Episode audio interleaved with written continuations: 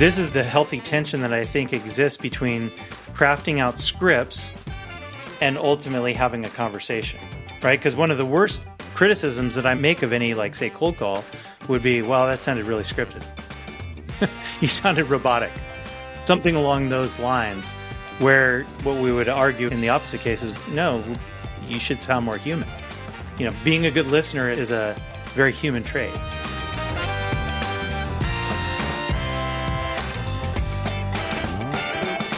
Hi, friends.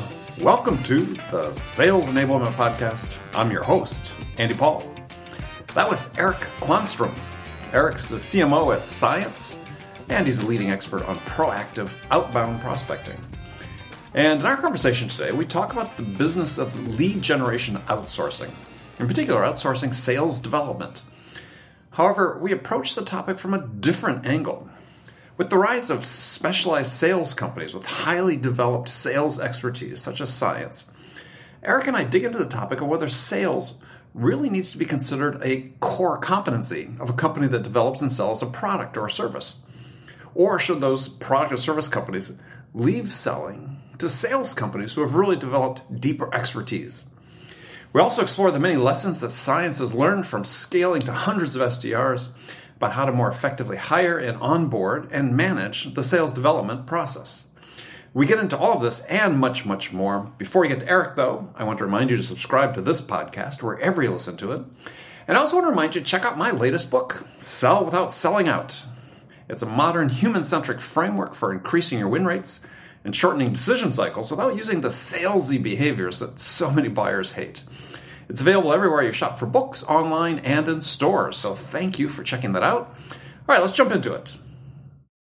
Eric, welcome back to the show. It is so glad to be back. Yeah, I mean, it's yeah, we don't do it often enough. Agreed. This is fun. Agreed. This will be fun. This will be fun. Yeah. Well, also, you know, we we share a love for a restaurant we like going to for lunch as well. So Boy, about time that, to do that again. Yeah. I don't know if we want to give it away though, because you know Rancho Santa Fe is very sleepy and quiet and overprotective about who comes in and out of it. yeah, and we, personally, I don't really go for the lunch; I go for the dessert. But whatever. Yeah. So, um, yeah. all right. So people maybe haven't uh, heard us talk before. Why don't you tell us a little about yourself and what CIENCE does?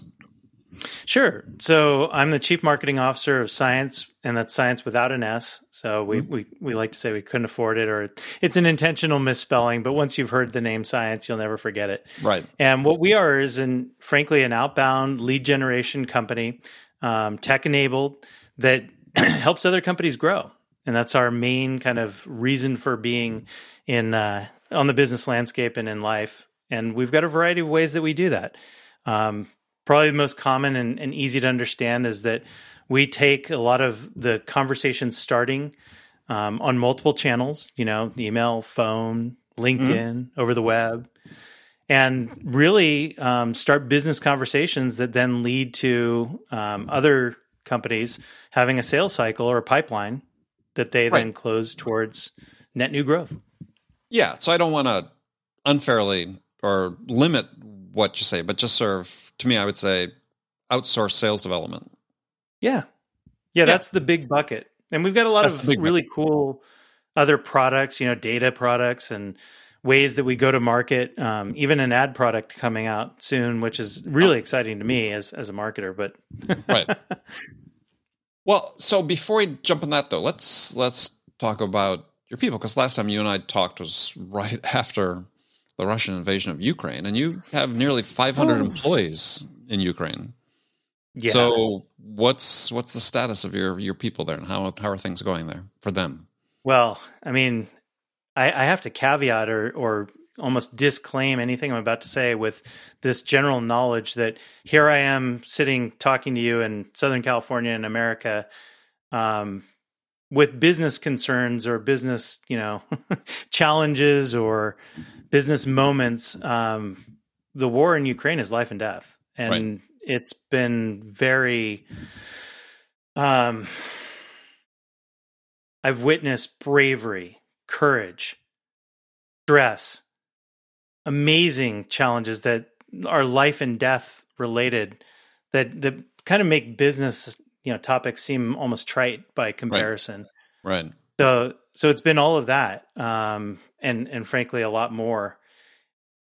It's funny we've um, you know we, we've come through the first you know month and a half, if you will, of the war, and knock on wood, um, we we haven't lost any employees yet. Thank God. Um, mm. it's been, I think, very interesting journey towards normalcy around the, the the feedback that I've gotten from a lot of our team members has really been, you know, getting to work with CIENCE and, and getting back to work, so to speak, has actually given them a lot of the kind of um, routine right. and ability to to just normalize against the backdrop of a completely surreal, unbelievable, once in a lifetime kind of event that you know was an unprompted, unplanned, un frankly mitigated disaster of an attack right. um, by an autocratic state that took actions that we I don't think anyone saw coming, or at least not to the level that you know what we've seen now with with the bombings and and the loss of life and frankly the war crimes that yeah, just is war crimes for sure part disgusting part um just heart-wrenching um it, it's just it's been a whirlwind of of of um again struggle and a lot of heroism too. So I, i've been very proud of of our team and our management and how we've gone forward and continue to to move even in the in these distracted times. Yeah. Yeah, and you mentioned you had guys said like develop apps so people could check in, so you can make sure everybody's safe and and so on. Yeah, literally, our, our some uh, folks on the software side of our business developed a check-in app for all of our employees to basically, you know, let us know where they were in a very secure channel that you know wasn't going to get give their their location away, and because we had folks all over the whole of of Ukraine, and at least when the war started, it wasn't concentrated in the western half of, of Ukraine. Um, it was mainly in the eastern portions, but then Kiev came under fire, and it, again, it's it's moved around, and it's been very fluid. Yeah, yeah. Well, obviously, wish all the best for for all the people there. It's just yeah, unbelievable and unwarranted, yeah. and yeah, just so maddening. Um, so yeah, getting back to business though, because that's why we're we're here. Is yeah. is so broader question. Then we're going to drill down on this. Is and you work with a lot of big companies that have lots of capabilities, uh, as well as smaller companies. But but why why do companies decide to outsource? You know their sales development, their lead gen to well outsource, whether it's to you or anybody. But what's what's driving that I mean, what are you offering that perhaps they can't do themselves? Well, I think there's a lot of different reasons for choices made with outsourcing. Um, the big, broad ones are are efficiency gains, expertise gains, get to market faster gains. Mm-hmm. Um, you know, if you really think about kind of like return on investment, the ability to tap a you know, kind of a like a trained you know workforce, if you will, or or a company that is ready to do multi-channel outbound um, kind of at the drop you know you're going to realize investment a lot faster than if you frankly are trying to do it all yourself from scratch at the start right. i would also argue that, that that's a relevant um, thought process for scaling any organization that wants to go from say number x of you know pipeline creation to number y mm-hmm. on a journey so that, that scale sh- on demand concept is is relevant. Right. Well, I mean, it, it raises a a topic which, at least in my mind, because I've had other firms on here on the show that outsource other elements of the sales process, maybe the you know actual sales part as opposed to sales development part, um, or the whole full cycle. But you know, when you talk to yourself and you talk about you know your expertise that you have, um, yeah, make sort of triggers a thought in me is like, okay, you know, business advisors talk advise CEOs, you know, focus on the things that are to doing the things that are a core competency of your company. Yeah. And it raises a question, you know, is is sales necessarily a core competency of a company selling a product or service? I think it can be. And I also think that the the way that you go to market or or the market go to market channels that you choose to use are all very strategic. So by default they can be core. Now, one of the things I would say just to contextualize or take it back just a quick second, some things that we believe here at CIENCE, we strive to be experts in lead generation, in prospecting, in getting conversations started, in targeting the right audiences. Mm-hmm.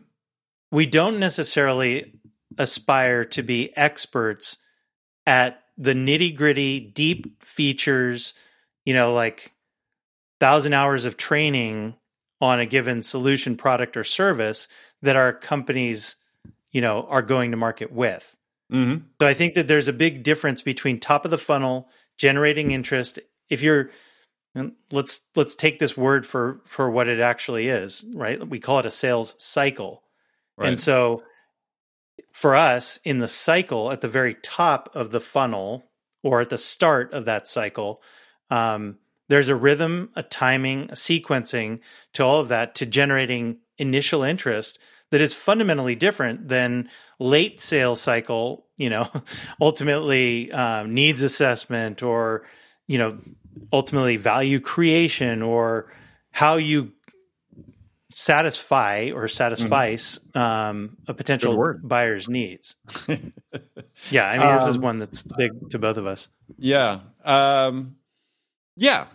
No, I can see that. But I, I can think, see, even though, you know, a similar thing could apply in, you know, mid funnel, late funnel stages as well, is, is, the reason, I mean, part of the reason I bring it up is, is, I was just having a conversation with somebody on another episode I was recording right before this, and and we're talking all about win rate and how okay. certainly in the software world companies seem very accepting of a what my perspective and many others perspective is you know really low win rates. Yeah and it's like well yeah um, you look at that and it's like well are they willing to make the investment? Which doesn't necessarily be a huge investment, willing to make the investment and the culture change and, and process change in order to become better at selling. And if they're not, then maybe it's not a core competency, right? Is maybe they should be considering outsourcing it to someone that could do it better. Yeah, I think that's pretty fair, actually. And I, I would go to, um, you know, one of the, the trends that I would argue is, is driving our business forward and has been for quite a while is that I think most life moves towards entropy, right? Like most things that can be specialized ultimately end up getting exactly that. Right. Um, so, you know, like the Renaissance salesperson that's doing, you know, prospecting in the morning, taking meetings, um, holding account manager hands and, you know, going full cycle is, um, is frankly a relic and becoming somewhat extinct on the business landscape, for better right. or worse. Well, but it's it is hard to be a specialist at all those things. It's impossible. Right.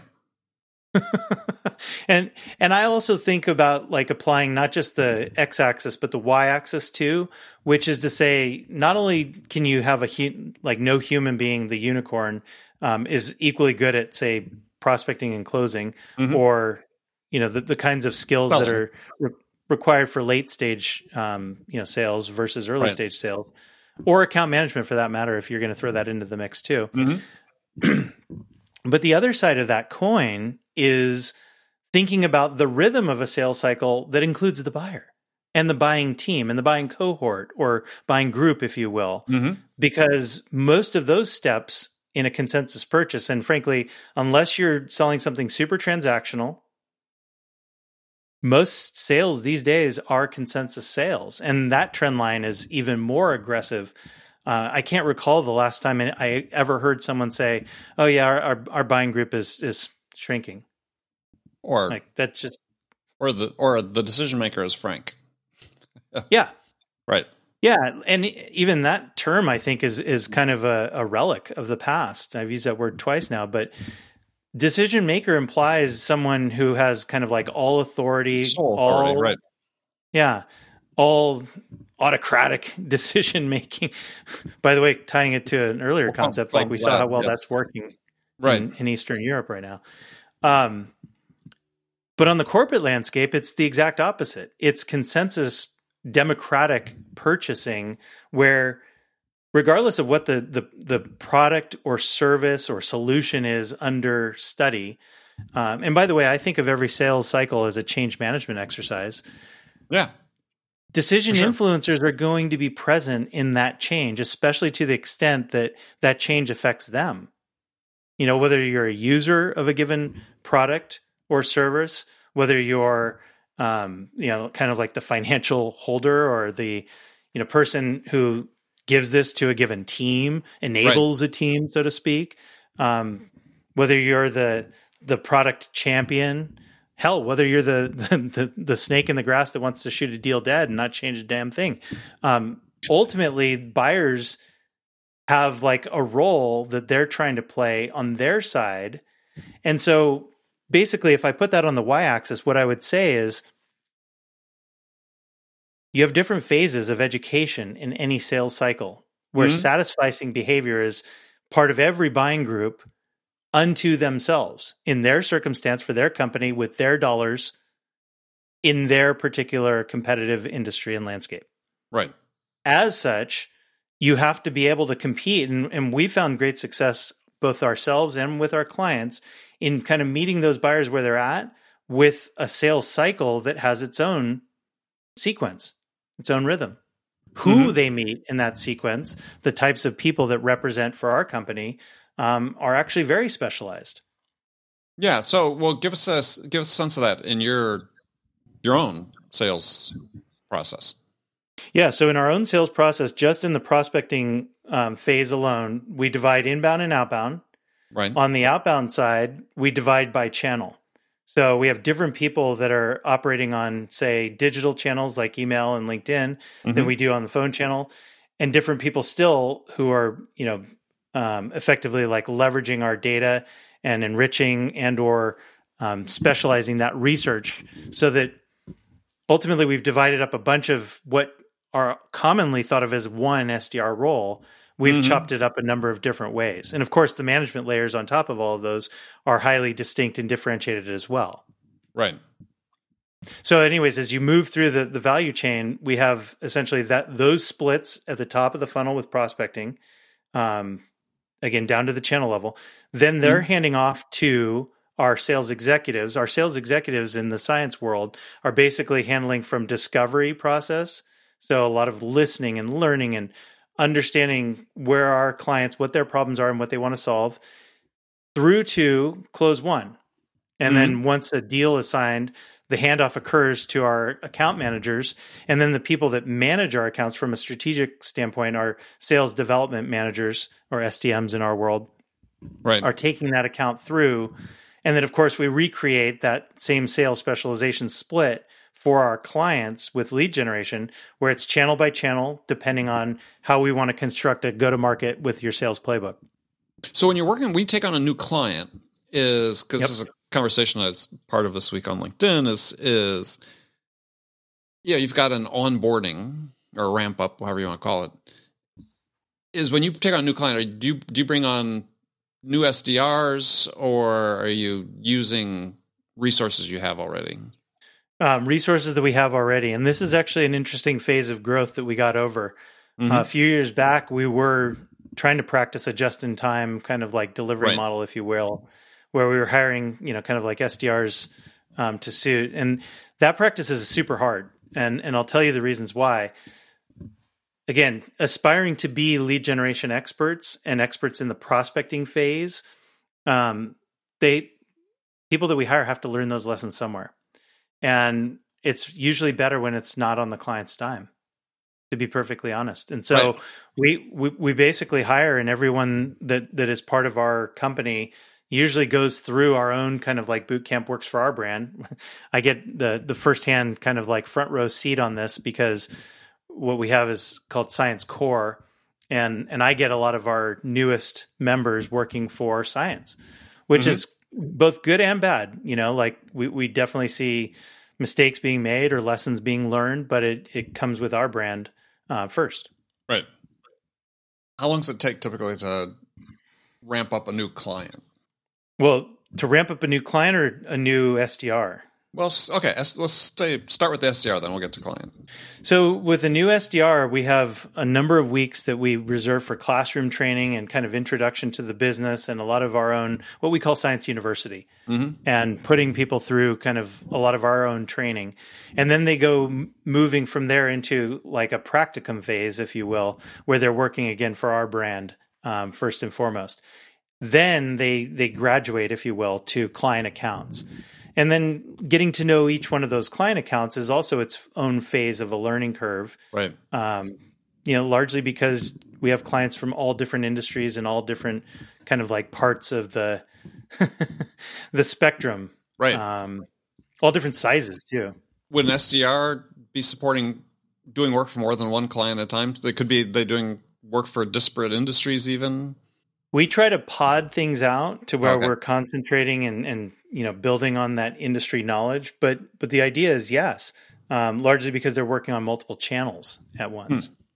Interesting. To answer that second half of the question of onboarding a client, um, yeah. our goal is from contract signature and start date, or what we would call account intro, um, and we we set a call on that date to campaign launch through you know all of the steps that we're going to take from onboarding all of the mm-hmm. learnings that we're going to try to pull out of a client and get ready um, we generally like to have that process take between 10 and 20 days. Fast. That's good.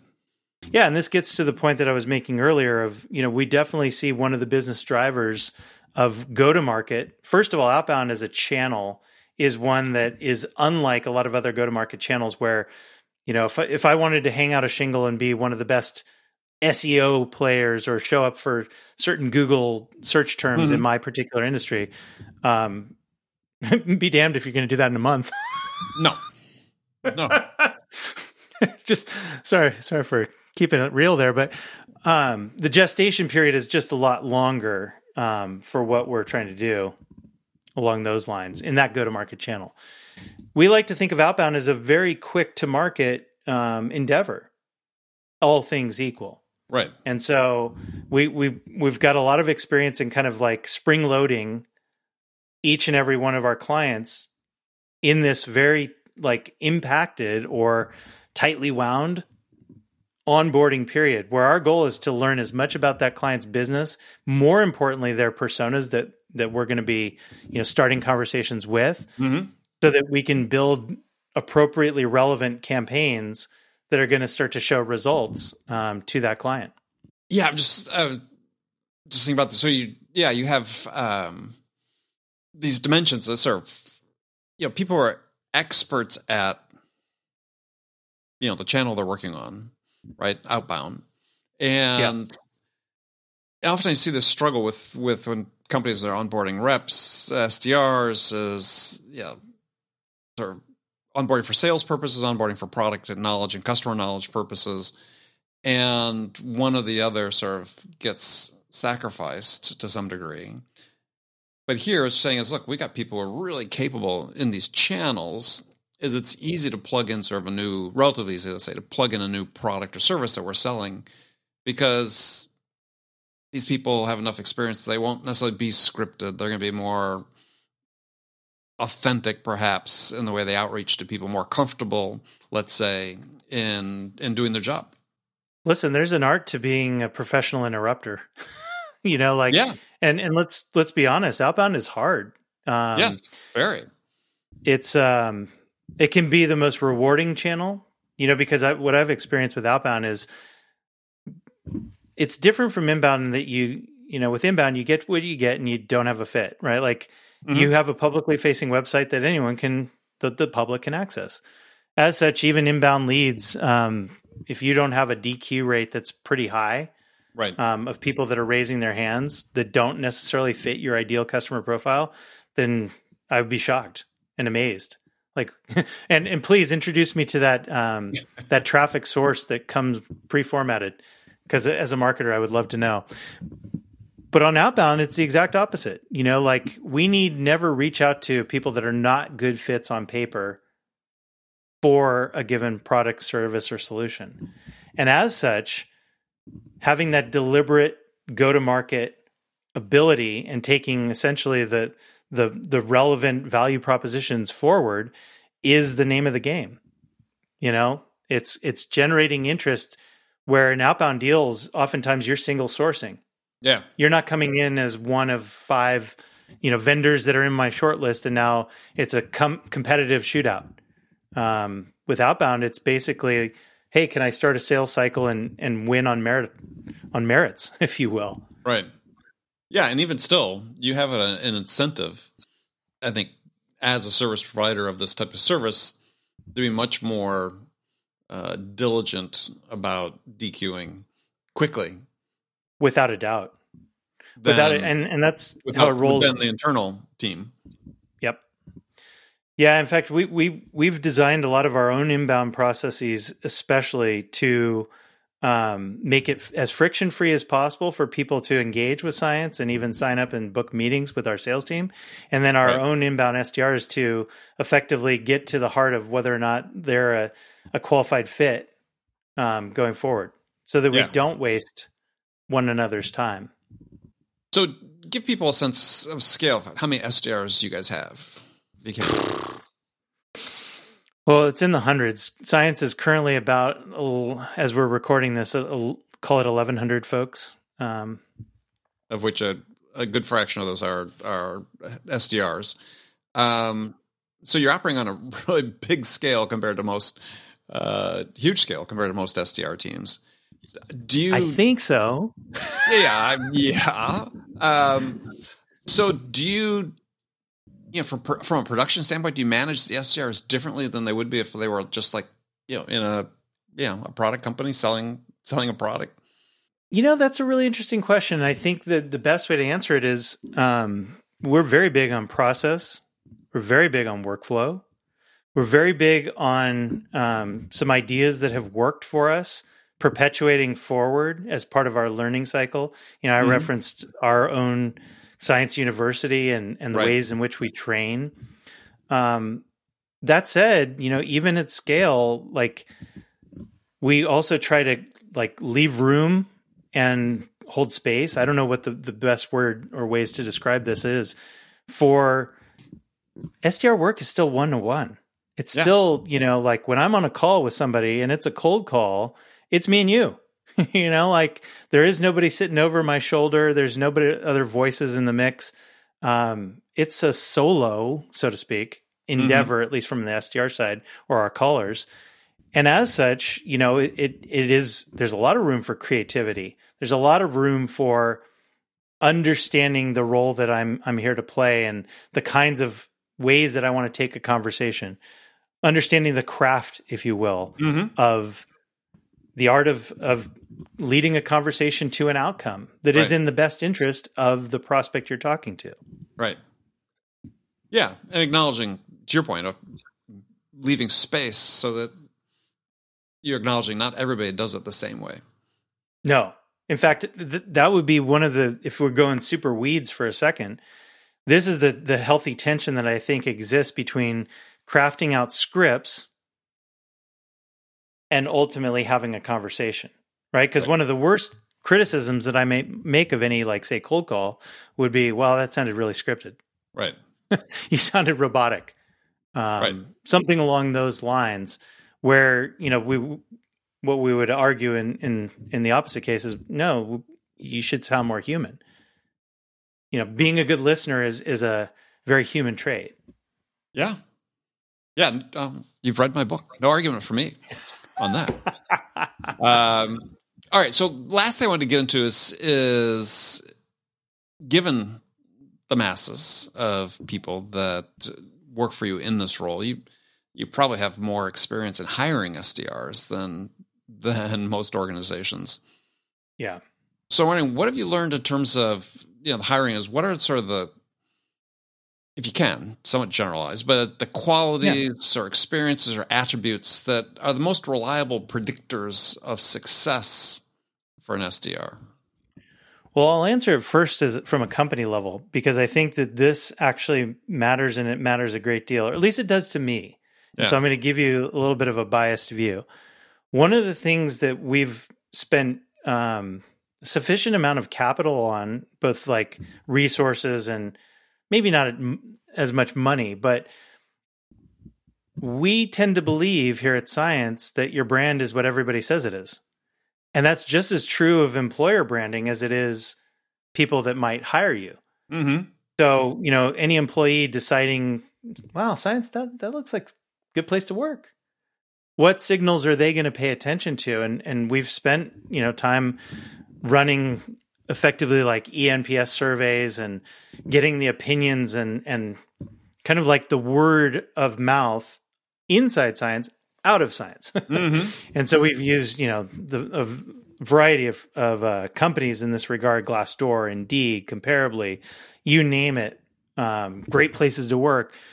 We've found that one of the best ways to attract good talent, net new, if you will, and, in our own sales cycle is what recruiting frankly is, is to have people have a perception that we're a really cool place to work, really mm-hmm. good culture to join, um, with values and ethics, and um, the kind of place where you could see yourself spending, you know, quality hours, probably more right. than you would spend with your family or otherwise, because that's what work is in the modern era. So, along those lines, like the the corporate answer that I'm giving you is, we care a lot about our our kind of like brand impressions and the experience that our employees have and paying it forward so that we're attracting the kinds of folks that when they sign up and join uh, CIENCE are a cultural net plus mm-hmm. are hitting the ground running have a shorter you know kind of like level up curve are more likely to work in teamwork together and collaborate effectively um, can uphold our, our corporate values going forward and and believe you me it's unless I paint like a really pretty picture, this is hard, hard, hard stuff. Um, right. and the, and the, the journey from like, you know, at least when I joined CIENCE, it wasn't even called CIENCE then. And, you know, like a hundred people to now 11X that, right. um, has been, there's been a few gray hairs along the way. Let's just put it that way. Yeah. Just in your beard. Yeah, that's right. Just a little salt Just, and pepper. There you go. um, yeah, but it, it sort of, again, if I dig down a little bit, is is because I think this is something that people really struggle with. Is is you know you're bringing people into this job that is a very difficult job. Um, is yeah, have you highlighted like one or two some things, you know, qualities that that yeah that that's Sorry, I didn't answer that. of success. I apologize for not uh, finishing off the question. So one um, of the traits that I will over tell you that we over index on all the time that's curiosity, mm-hmm. and the curious mind is one where I really think of it best applied to the unspoken work contract. So the curious mind is one that will focus on craft, that will focus on the behavioral psychology of you know opening up a conversation with a prospect as a right. for instance and and they will try to learn for themselves because they're curious what would make me more effective you know having that conversation over and over day in and day out with similar personas what what's going to make me more effective um, the next time out the next mm-hmm. day the curious mind for us becomes a proxy for the kinds of people we want to hire because they'll fill in a lot of those gaps that frankly you can't teach. Yeah. Well, do you have a way of assessing curiosity? Yeah, you ask. And then you ask for proof points. Mm-hmm. So a lot of a lot of it is would you consider yourself a curious person? And then w- walk me through something that you got really interested in and and what you did about that. Mm-hmm. And let them take you on a story of wherever that curiosity led them. Right. Um, as a demonstrated proof point in their world. Right. Again, no right or wrong answer, just levels or degrees of how what curiosity means to them. And that's usually right. a pretty good indicator of of that that that particular skill that we're indexing on. Right. Yeah, CQ. Yeah. Curiosity quotient, not just IQ and EQ, CQ. Um, we love that. Yeah, no, I would agree. I mean, I think that that's and assessing it. I think is always sort of the challenge, but that's what I ask because I think that's for me. That's what I would lead with, right? If I was saying, look, so I always sort of think of the, you know, like the NFL draft. They, a lot of teams talk about, oh, we hire, we we draft the best available athlete. Yeah. Right. Well, I think that's sort of what you're trying to do when you're hiring people in sales is, and for me, what constitutes the best available athlete is really, yeah, people with sort of inherent curiosity. Yeah. Uh, I mean, I think everybody has it. It's just, are you, are you able to sort of let it loose? Just like in the NFL, not every you know best available athlete translates onto the field. You know, yeah, it, oh, absolutely. The hit the hit rate is uh, not exactly high, depending on one one's favorite team and their GM. when well, it's, but one of the examples I give about the difficulty of hiring is you look at the millions of dollars spent on Millions. scouting and you know, the NFL combine and the testing they do and the you know uh, with that Wonderlic test, which is you know an aptitude test, intelligence test, uh, physical test. You know they do background checks, blah blah blah blah. And right, the hit rate is still very low. You know, it's like the number of I had this statistic because I, I, was writing about this a couple years ago. Is I forget what it is, but the, you know the number of like first round draft choices that end up being all pros, very low. Yeah, very low.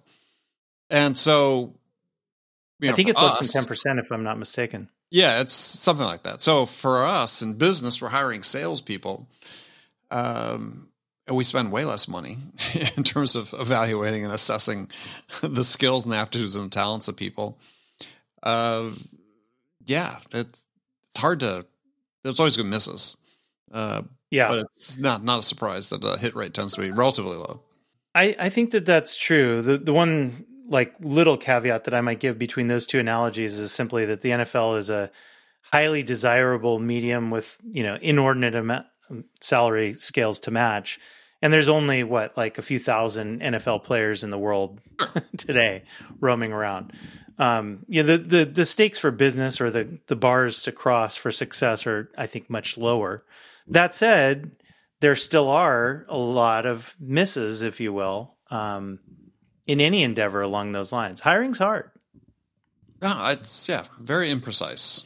And you know, now there are companies that are doing things like uh, I was coming. I had someone on the show last year where they're, you know, you can't ask people for their W twos, for instance, right in California now. But there's a company that, you know, you can volun. Basically, they're like search for me. Basically, voluntarily have to give it, right, to be considered, and they go, you give them permission to check, you know, your tax records, for instance. Um, but I think even that, I think, is sort of a bogus, a bogus measure of of, uh, or bogus predictor, let's say, of success. On my college baseball team, we used to call those things mandatory optionals. That's right, mandatory. That's exactly right. so, all right. Well, Eric, thank you very much for joining me. It's been my pleasure. This was fun. Yeah. So, if people want to find out more about CIENCE and connect with you, what's the best way to do that? Sure. Um, cience.com. And again, that's science without the S. And uh, we are you know, kind of open in here 24 7, 365 on our website. For me in particular, if you wanted to reach out on LinkedIn, there's luckily not too many Eric Quanstroms in the world. Are not. Um, as, shockingly. Right. I'm, I'm not a Bill Johnson in. no, or John Smith, yes. No, so. no John Smith here. So ultimately, finding me is super easy and connecting with me is uh, generally even easier still. So. Okay, cool. Well, Eric, a pleasure as always. Thanks, Andy.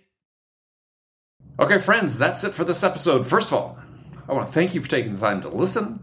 As always, I'm so grateful for your support of the show. And I want to thank my guest and friend, Eric Quanstrom, for sharing his insights with us today. If you enjoyed this episode, please subscribe to this podcast, Sales Enablement with Andy Paul, on iTunes, Spotify, or wherever you listen to podcasts. And if you could also leave us a rating or a review, let us know how we're doing, well, we'd certainly appreciate it. You can do all that on your phone in less than a minute as soon as this episode is over. So thank you for your help. And as always, thank you so much for investing your time with me today. Until next time, I'm your host, Andy Paul. Good selling, everyone.